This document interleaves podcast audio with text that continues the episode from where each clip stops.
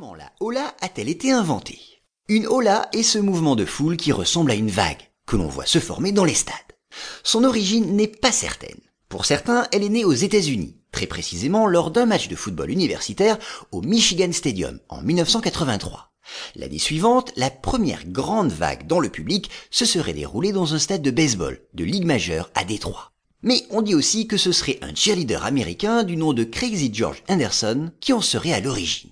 Il dit lui-même l'avoir inventé pendant un match de baseball à Auckland, en 1981. Le 15 octobre de cette année, il était chargé de chauffer le public du stade, et il se baladait avec son tambour au milieu des travées. Lui vint alors l'idée de demander aux spectateurs de se lever, de lever leurs bras et de se rasseoir, puis à leurs voisins de faire de même.